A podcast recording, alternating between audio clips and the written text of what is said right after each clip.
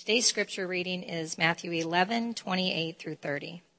Come to me, all who labor and are heavy laden, and I will give you rest. Take my yoke upon you and learn from me, for I am gentle and lowly in heart, and you will find rest for your souls. For my yoke is easy and my burden is light. This is God's word. So glad to be back with you and to have my wife with me. We were without our kids for the day, and so we're like going to go on a date after this is over. Um, it's been a great trip already. We were listening to some 90s uh, Christian uh, worship on the way over here. She was literally signing the Big House by Audio Adrenaline.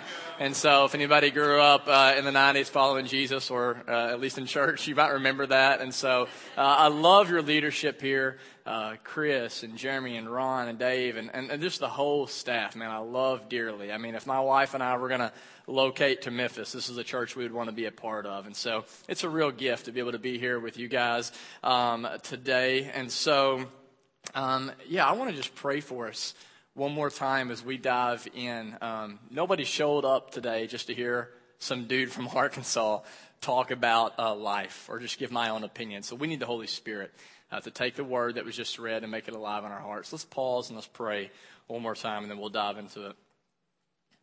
Father, I thank you so much for um, sustaining us through the night while we did nothing. And then you woke us up and you gave us a beautiful day and already so many blessings. Uh, just reminded of your goodness as I was eating Gibson donuts and just your provision in our lives. Uh, you're such a good God. And we need to believe today that you're not just a God who saves, but you're a God who satisfies. And you're not just a God who wants to meet us in the next life, you want to meet us in this life. And so, Holy Spirit, would you please take the words that are alive and active and drive them in our hearts and transform us from the inside out for our good and your glory. And it's in Christ's name that we pray. Amen. Hey, let me see a show of hands. How many David Hasselhoff fans do we have in the room this morning? David Hasselhoff? Okay. David Hasselhoff's a really big deal in Arkansas. I don't know about Memphis. Um, what's not to love about that, right? I actually, uh, believe it or not, have a lot in common with David Hasselhoff. Um, let me just share a few examples. Um, David Hasselhoff loves to drive black cars. Anybody here remember the Knight Rider? Okay. Yes. I also enjoy a good black car. I drive a 2006 Honda Accord, which is a lot like the Knight Rider in many ways. It's got leather interior. Um, David Hasselhoff used to be a lead singer in a band. Anybody ever watch the video Looking for Freedom live at the Berlin Wall? Anybody? One lucky soul. The rest of you don't even know what life is all about. Go check out Looking for Freedom live at the Berlin Wall. Not right now, but later. Go and YouTube it. So David Hasselhoff used to be a lead singer of a band. I also used to be a lead singer of a band. Yes, that is me before the gray hair and the beard, I mean, I was, I don't know what I was singing, but I meaned it. And so I meant every word. Uh, my wife fell in love with me whenever I was in that band, so it worked out, okay? And so, and then lastly, David Hasselhoff was a lifeguard, right? Um, anybody remember the days of Baywatch? And, uh, I also used to be a lifeguard. And so, um, yeah. I, uh, my face may or may not be photoshopped on David Hasselhoff's body. Um, true story. I used to be a lifeguard in Louisville, Kentucky at the Southern Seminary. We had an Olympic pool there. And to be certified as a lifeguard, I had to go through a series of tests. And so had to take the written test to prove that I knew about the pH of a pool and all that kind of stuff. And then I had to take a physical test to prove that I could actually rescue someone if they were drowning. And so, um, if I remember correctly, the test was uh, we had to like dive down to the bottom of the pool for one test, like 12 feet or 14 feet deep. I can't remember. But we had to sit on the bottom of the pool, grab a 20 pound weight, and then bring it out and set it on the top. We had to swim 25 laps down and back. We had to uh, prove that we could tread water for two minutes without stopping. We had to do different rescues. And then at the end of all of that, the hardest part of the lifeguard test was this, is they had us get at one end of the pool and they wanted us to go under the water, completely immerse ourselves underwater, and then swim from one end of the pool all the way to the other without coming up. Okay? And so keep in mind, this is not like a pool in your backyard. This is like 70 feet long, right? You're already fatigued. You're already tired. You're already winded. But they tell you, go under the pool, kick off, and then just swim. You can't, no part of your body can come up out of the water. And so I took off. I'm doing my thing. About halfway through, I'm feeling pretty good about, uh, you know, what's going on. I think I'm going to be able to make it. But then when I look up, I notice like I still can't see the end of the pool. I still can't see the wall. And so I began to panic a little bit. My chest began to get tighter. My heart began to beat faster, right? I began to move my little scrawny legs a little bit quicker. I began to stretch. I began to move and I didn't think I was going to make it. And finally, whenever I thought truly like I was about to like drown, I finally got to the wall. I touched it by God's grace. I made it out. I passed my test. And when I came out of the water, it was the best feeling in the world, right? Because I could finally breathe. I could rest. I could relax. And the reason I share that is because I think whenever you consider where you are in your life right now, there are many of you that are still waiting for that moment to just to breathe, to rest. Some of you today, when you think about your calendar, when you think about your to do list, when you think about your inbox, when you think about all that your kids have going on, right? When you think about all of those items that you even have to knock off on your spiritual to do list, some of you feel like this morning you've been dropped into a pool with no oxygen mask. And you've been told, you know, if you'll just keep swimming, right? If you will just, you know, get to that next season of life, then ah, you'll be able to breathe, you'll be able to rest, you'll be able to relax. But the truth is, as you continue to swim, you notice, as you continue to try to work harder and stretch further and do more, you feel like there's really no end in sight. There's no relief, there's no rest, and maybe today, because of that, you feel weary, you feel tired, you feel anxious, and maybe you're starting to wonder if this is just the way life has got to be. Right? Some of you in here, you're starting to wonder, like maybe this is just the way life is, just frantically swimming through life, trying not to drown, trying not to suffocate beneath the pressure of all that I have to do. And then we come to Matthew 11. And we read Jesus' words where he says, Come to me, all who labor and are heavy laden, and I will give you rest. This morning, Jesus wants to extend an invitation to the tired, to the burnt out, to the wore down, to all the over busy people in this room who are living with this low grade sense of fatigue and anxiety that rarely seems to go away. I wonder if I'm speaking to anybody in the room today. I love Eugene Peterson's paraphrase of this passage. He says the following in the message Are you tired? Are you worn out? Are you burned out on religion? Come to me. Get away with me, and you'll recover your life. I'll show you how to take a real rest. Walk with me and work with me. Watch how I do it. Learn the enforced rhythms of grace. I love that.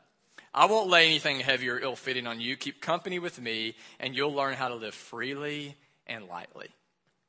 No matter who you are or where you come from today, whether this is your first time in a church service or you've been in church your entire life, Jesus is inviting every one of you today to a life where you can actually wake up every morning feeling lighthearted and face your day with joy in your heart as you continue to follow after Jesus. This is a life, no matter who you are today, it's a life you all long for. It's a life you all need. And it is a life, Jesus says, that we can experience if we will take up what he calls the easy yoke. Now, what in the world does it mean to take up the yoke? If we're going to find rest, Jesus says, you take up my yoke. So what exactly is a yoke? Well, fortunately, I have this picture on a screen to try to drive this home for you. And what you need to see is this, is that a yoke in first century Palestine was a wooden instrument. It was a work instrument that was handcrafted to fit perfectly the neck of these oxen to make sure they could pull heavy load without it hurting them or cutting into their necks. And what's interesting when you think about this picture of the, of the, of the uh, yoke, it's kind of interesting, isn't it, that Jesus says, hey, you want rest? Come and pick up this device. It seems kind of like an oxymoron, right? Like, how is that possible? Well, fortunately, Frederick Dale Bruner, who is a New Testament theo- theologian, shed some light on this problem. He says, whenever Jesus offers us a yoke, he offers what we might think tired workers need the least. We need a mattress or a vacation. Amen? Not a yoke. But Jesus realizes the most restful gift that he can give the tired is a new way to carry life, a fresh way to bear responsibilities. Realism sees that the life, that this life is a succession of burdens that we cannot get away from. Thus, instead of offering escape, Jesus offers equipment. When Jesus invites us to pick up his yoke, he is inviting us into a new way of carrying life that will give us more rest than the way that we have been living. I think you would all agree with me that there's an emotional weight to this life. And I don't know about you, but it seems like the older I get, the heavier sometimes life becomes. Right? I think about whenever I was 18 years old, the biggest responsibility I had was to make sure that I got my Pop Tarts in the microwave ate them, and then got to school on time. That was it. Biggest stressor of my life. Which, which flavor Pop Tart am I going to eat? Right? Then I went to college and I actually had to get a part time job and I actually had to do homework. And then I got married. I actually had to think about someone other than myself and I had to ensure the bills were being paid and that we had food on the table. Then I started pastoring a church and started getting gray hair. And then we had a kid and I like literally remember about thinking, I cannot believe the nurses and doctors are going to send us home with this human being and expect us to keep it alive. And then we had another kid. And then we had another kid. Right? And I'm so thankful for all of this. But what I've discovered is the older that we get, the more responsibilities we take on. And with each responsibility, it often feels like we're stacking weight upon weight upon weight. And therefore, if we can just be honest today, guys, doesn't it at times feel like whenever Jesus calls us to be his disciples, or whenever a pastor gets up here and says, You should read your Bible daily, you should get involved in a small group, you should get a meal to those people in need, doesn't it feel like just another weight upon a weight upon another weight? And maybe you sit here and you think, man, is it really possible in this world, in the United States of America in 2017, to do all of this work and not feel weary? Is it really possible to fulfill all of these responsibilities and still experience rest? And Dallas Willard, he says, actually, yes. But you have to understand the following. Dallas Willard says, in this truth lies the secret of the easy yoke. You ready? Here it is. The secret involves living as Jesus lived in the entirety of his life, adopting his overall lifestyle. Our mistake is to think that following Jesus consists in loving our enemies, going the second mile, turning the other cheek, suffering patiently, and hopefully all while living like the rest or living the rest of our lives like everyone else around us. This, Willard says, is a strategy that is bound to fail. Let me just summarize that. If you today, if you today truly want to experience the life of Jesus, if you want to experience love and joy and peace and patience and kindness and gentleness, the power that he walked in, if you really want to experience the life of Jesus, you have to adopt the lifestyle of Jesus. That's so simple, you might just not even hear what I just said. If you want to experience the life of Jesus, you have to adopt the lifestyle of Jesus. You have to be willing today to not just show up here and say, Yeah, I agree, the Bible is God's word, and yeah, I believe these concepts about Jesus. You can't just adopt beliefs and thoughts about Jesus, you must adopt his weekly rhythms.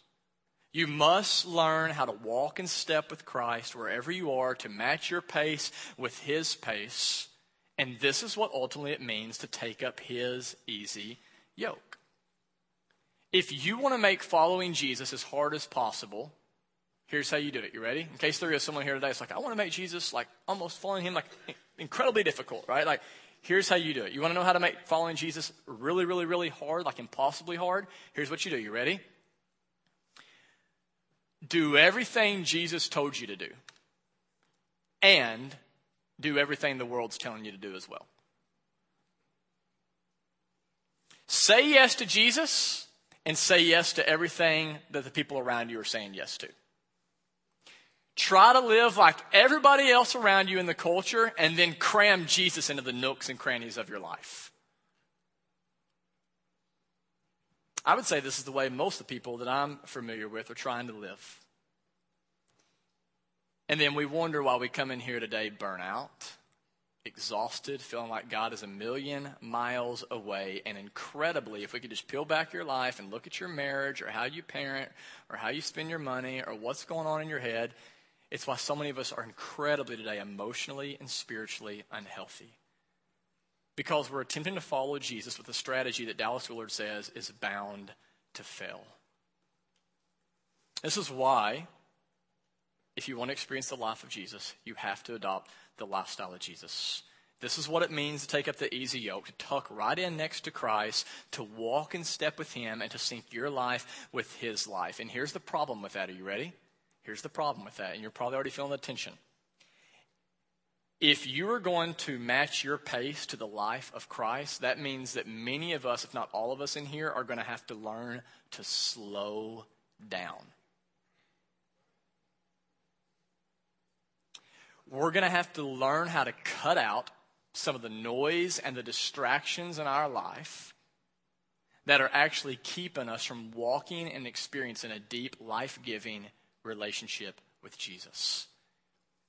John Ortberg, who is a megachurch pastor in California, he was mentored by Dallas Willard, and one time he felt stuck in his discipleship, and so he called Dallas Willard and said, Hey, I don't feel like I'm growing right now in my relationship with Jesus. What do I need to do? And he said, after a long pause on the phone, here's what Dallas Willard says Hurry is the great enemy of spiritual life in our day. Therefore, you must ruthlessly eliminate hurry from your life. John Ortberg tells a story, and he's like, "Oh, that's good, man." You're like, "That's, that's like that's like tweet worthy, right?" Which this is before Twitter, but he's like, "That's great." And he writes it down. He's like, "All right, what else?" And he said, after another long pause, Willard says, there is nothing else. Hurry is the great enemy, and you must ruthlessly eliminate it from your life. Now, let me ask you this. I'm in front of a crowd, but I'm in front of a crowd of individuals. So, for you personally, if somebody comes up to you today and said, Hey, what do you think the great enemy is to your spiritual life? What do you think it is that's really keeping you from growing and experiencing more intimacy with Christ? What would you say? What would you say the great enemy right now is to your spiritual growth, to you being the man or being the woman that you long to be in Christ? What is it? Would you say liberal America? ISIS? A lack of knowledge? Spiritual attacks from Satan himself? What would you say is the greatest enemy right now to keeping you from being the man or the woman that you were created to be in Christ? Dallas Willard says, you know what it is? It's hurry. It's living such a busy and frantic life that it's actually keeping you from walking in step with Jesus.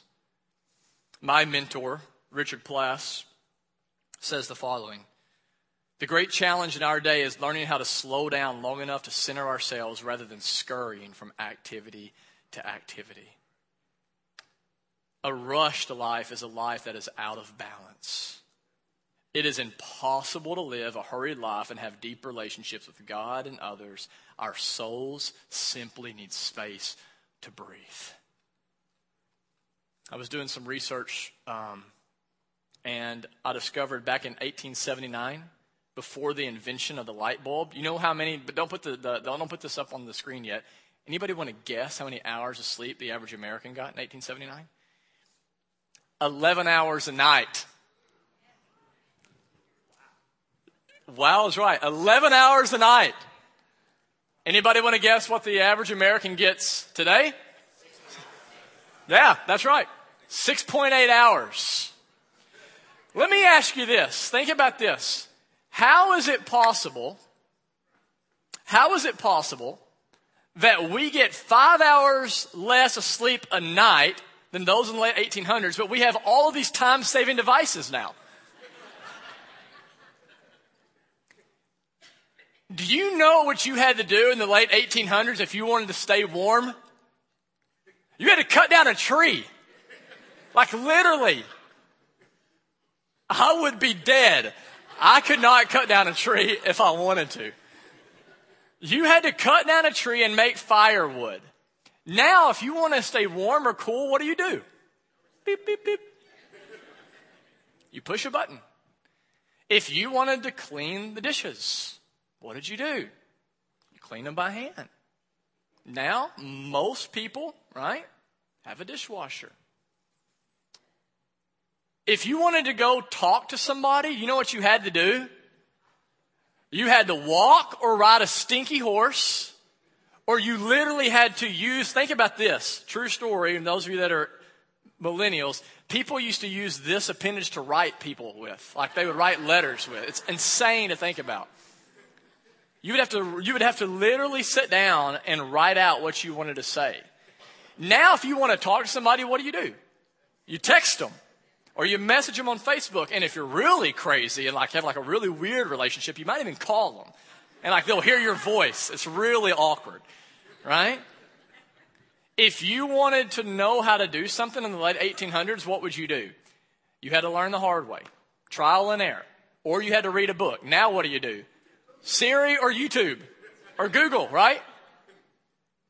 We have all these time saving devices. What happened all the time? I'll tell you what happened is rather than using the time we were given to create margin in our lives, we simply decided to spend every last drop of it on something else. And listen, guys, in the 1960s, nobody saw this coming.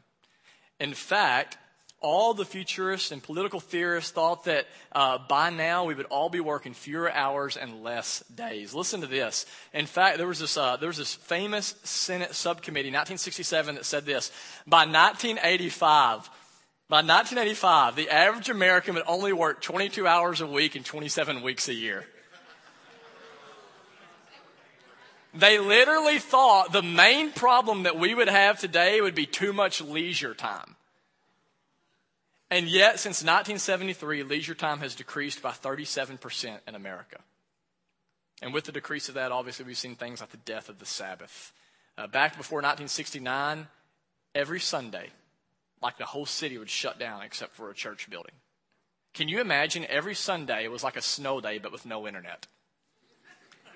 We can't even imagine that, can we? We literally cannot comprehend that. We are such an incredibly busy culture, always something to do. Even right now, what's on your mind?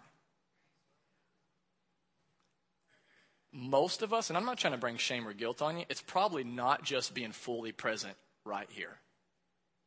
We can't help ourselves. And what doesn't help us at all is we've got these things called smartphones that have literally become an addiction. I don't know if you've seen any of the studies recently, but um, go just Google it. I mean, any study. And this is more of one of the one of the more conservative studies says that the average American touches their smartphone 2,617 times a day for a combined of two and a half hours. This is why psychologists are now labeling many people's relationship to their phone as compulsive or addictive. We are a people who always need something to do. And that's why we love that hit from the phone. Anybody need me? Anybody text me? Anybody call me? I got another email, right? Anybody message me on Facebook? Oh, we just got to have something to do. We are a people who are so busy that psychologists and mental health professionals are now talking about this new thing called hurry sickness, which they are defining as a behavioral pattern characterized by continual rushing or anxiousness. Hurry sickness, a behavioral pattern characterized by continual rushing and anxiousness. If we can be honest today, I bet we all have just at least a little touch of the hurry sickness. We all tend to rush from one thing to the next thing to the next thing. We're constantly in a hurry, constantly on the go. And listen to me, it is doing violence to your soul. It is robbing you of the life that you are longing for with Christ. Rather than experiencing right now a life that's marked by love and joy and peace and patience and kindness and goodness and gentleness and self control, most of us in here, or at least most of the people out there, I know you guys are probably different, but most Christians today, or people who are professing to be Christians, they're irritable, they're hypersensitive, they're restless, they're disconnected, and altogether emotionally and spiritually unhealthy. So, thanks for having me. Y'all have a great day. so, I've been preaching in a suffering series for the last like month in our church. So this is actually like feels kind of light compared to what I've been talking about. The guy that I have preaching for me today is literally preaching on how to die well. And so it's like, this is, at least you're not at Fellowship Paragon, right? At least you're a member here. Um, so that's all the bad news. Here's the good news again. Jesus is calling you into a different way of living today. It's possible. It truly is possible. And if it's not, then Jesus is a liar and you should just abandon the faith. Jesus is not a liar. He's faithful. And he's wanting to promise you today, no matter who you are, what your job description is, no matter how significant you think you are, you're not more the significant than Jesus. And he was the most rested human being on the planet. And he's inviting you today, though Jesus, by the way, had a life that was full and all over the map, he was still very rested. He was still very present. He was still very much just emotionally healthy. And he says, today, you can experience that life. The question is, how? Well, he says, by picking up the yoke. How do you do that? So if I can, just let me be very, very, very practical. I love practicality. Let me be very practical. I'm going to show you five things, if you take notes, that I think you can begin to implement this week to help you take up the easy yoke. First thing I would say is this if you want to experience rest, and this first one really is a non negotiable, you need to have a fixed time of silence and solitude every day. Um, Søren uh, Kierkegaard said the following If I were allowed to prescribe just one remedy for all the ills of the modern world, I would prescribe silence and solitude. Now, what exactly is silence and solitude? Silence and solitude is a time where literally you remove yourself from noise and people. You remove yourself from noise and people. That is so incredibly hard in our culture. For me, I have to do that in the mornings before my wife and kids get up. And literally, this is what I do. And this is painful, by the way because you're going to have to start dealing with some of the stuff in your own heart that you're trying to actually like stay so busy to numb all that and not deal with. I just literally, for me, I sit down in the mornings, I brew me a cup of coffee, and I just go, I breathe in, I breathe out, and I say, okay, God, I'm here, you're here, help me to just be present with you. And I breathe, and I try not to think about anything other than just the presence of God, and then I open up the scriptures and I have a daily Bible reading plan, and so I just read wherever I am in that. And I don't just like be like, okay, God, you got anything for me? One Mississippi, two Mississippi, three. Nope. Okay, I'm out, right? like, I read it, and then I actually just try to pause and meditate on it. And you know what? I don't always have these like mountaintop experiences, like these aha moments. But you know what I do experience? Peace and rest. Imagine that. Silence and solitude a time just to be real before God and experience His presence. The second thing I would say is if you want to experience rest, you need to have a fixed Sabbath. You need to have one day a week where you can be and not do. For me, this is a uh, Saturday because Sunday's a work day for me. For you, it may be a Sunday, but you need a day where you can sleep and rest and read the scriptures and pray and just do whatever it is that's life giving for you. Eat good food, hang out with the kids and just be reminded that you are a human being, not a human doing, that your identity is not found in what you do, it's found in what God has done for you in Christ, and that you actually can stop one day, you can push pause on the work, and guess what? The world's going to continue to go on without you because God is in control, therefore you don't have to be. If you can learn how to Sabbath well one day a week, you know what's going to happen? That's going to spill over into the rest of your week. You're going to learn how to rest in the midst of the work, but you have to learn how to do it at least one day a week at least one day a week. So have a fixed Sabbath.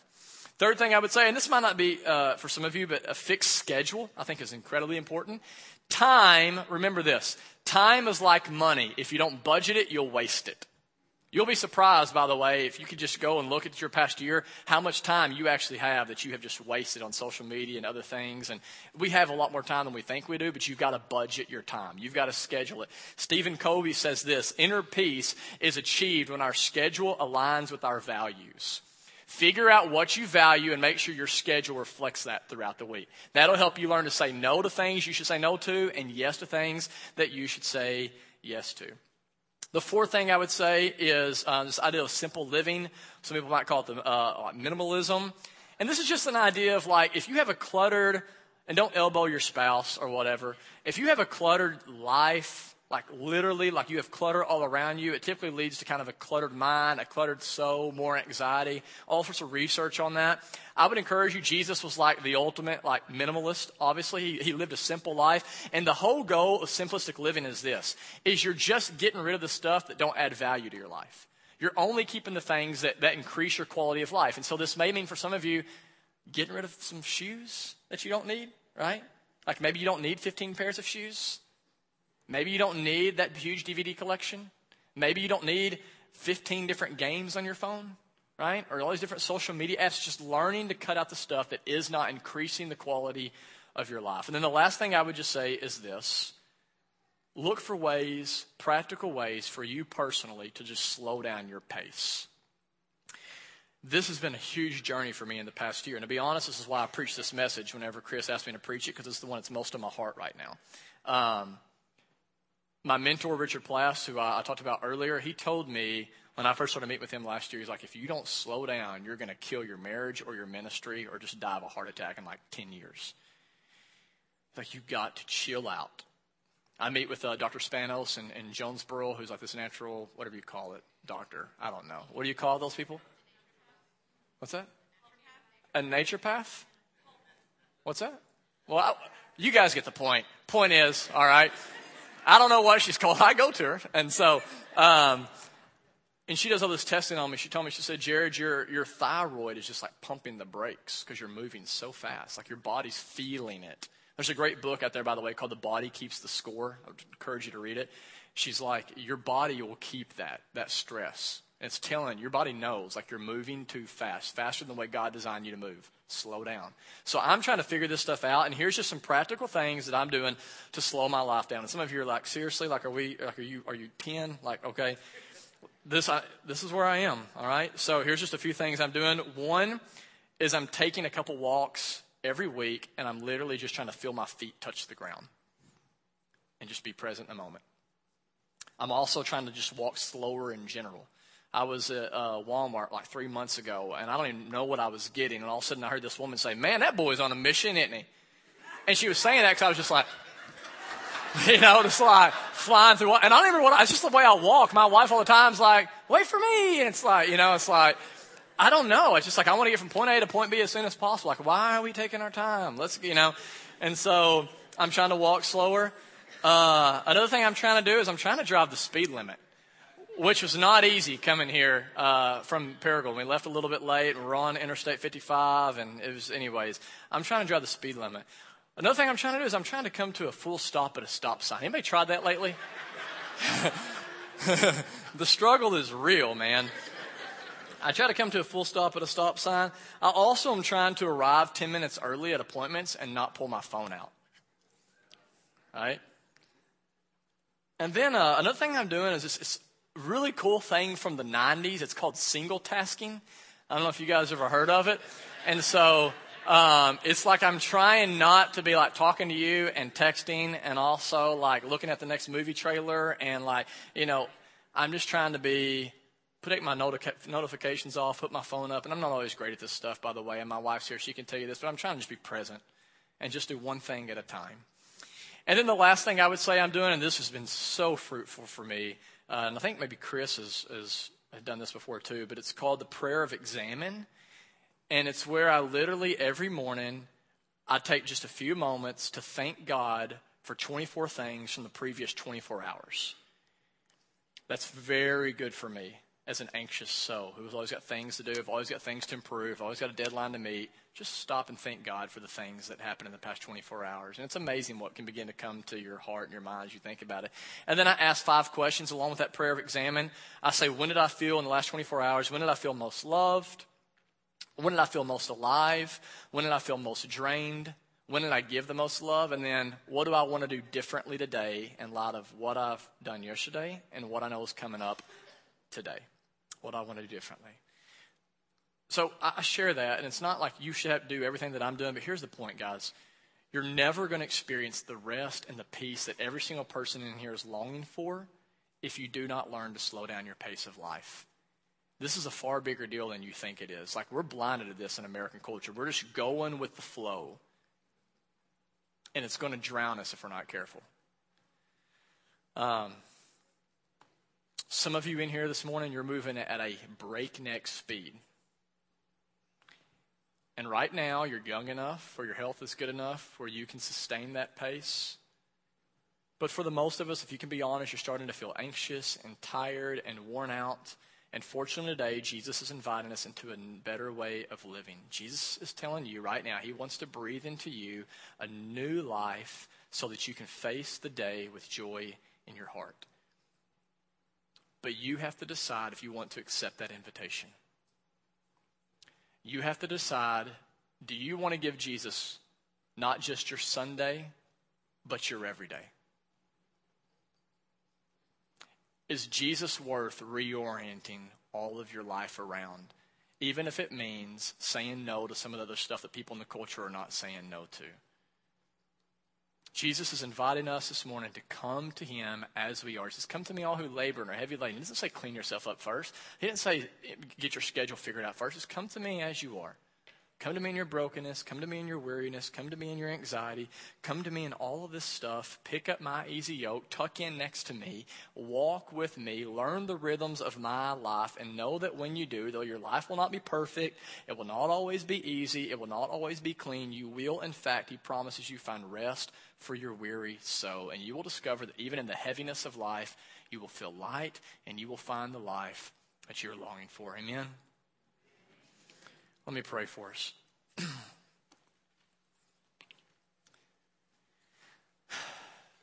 Father, I thank you so much for the people of Renewal Church. I thank you for each person in this room. What a gift to have an opportunity to worship with my brothers and sisters today. I pray that right now, Holy Spirit, that you will take these words and make them alive in our hearts. I pray for the brother or the sister who is here who is just filled with anxiety and they feel so heavy, would you please call them into yourself? Give them the faith they need to trust you with everything that they have, all of their time, all of their money, everything that they are, to trust them with you and to know that whenever they do, they will find the freedom and the forgiveness and the rest that they are longing for in you. It's in Christ's name that we pray. Amen.